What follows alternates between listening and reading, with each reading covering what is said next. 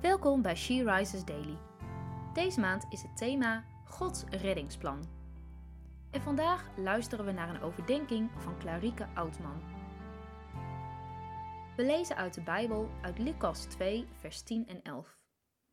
De engel zei tegen hen: Wees niet bang, want ik kom jullie goed nieuws brengen, dat het hele volk met grote vreugde zal vervullen. Vandaag is in de stad van David jullie redder geboren. Hij is de Messias, de Heer. Vanavond is het kerstavond. We vieren dat Jezus ruim 2000 jaar geleden werd geboren. Zijn geboorte markeerde het beginpunt van de christelijke jaartelling en dat laat zien hoe belangrijk de komst van onze redder is. En toch wordt zijn geboorte gekenmerkt door eenvoud. Jezus werd geboren in een stal, kwam in een kribbe te liggen en de eerste bezoekers zijn herders uit de buurt. Bijzonder, omdat herders misschien niet zoveel voorstellen.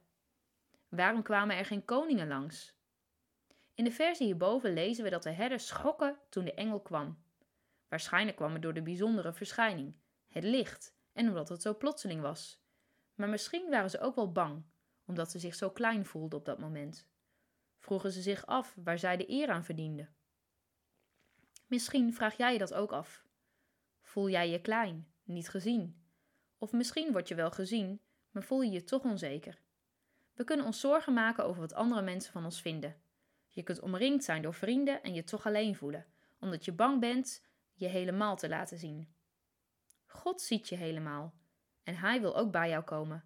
Jij bent niet minder belangrijk dan grote koningen. Het goede nieuws van Jezus' geboorte was zo bijzonder dat God de herders juist verkoos boven die koningen, omdat zij het beste begrepen hoe groot, hoe belangrijk het was. Voor koningen zou de geboorte van deze koning misschien niet zoveel betekenen. Ze zouden niet verbaasd opkijken wanneer het nieuws als eerste aan hun werd gebracht. Zo bijzonder is een geboorte toch niet? Ze zouden een geschenk sturen en dat was het dan wel. Maar de herders waren vol ontzag. Ze voelden zich gezien en ze wilden het nieuws met iedereen delen in hun pure enthousiasme. Misschien heb je het kerstverhaal al zo vaak gehoord dat je de echte boodschap bijna niet meer beseft. Ik bid dat je opnieuw mag geloven in het goede nieuws, met het ontzag wat een klein kind kan hebben. Dat je vervuld wordt van enthousiasme, het verlangen krijgt om dit bijzondere verhaal verder te vertellen, net als de herders op kerstavond. Ziet God jou ook? Neem een moment de tijd om dit echt even te laten landen in je hart.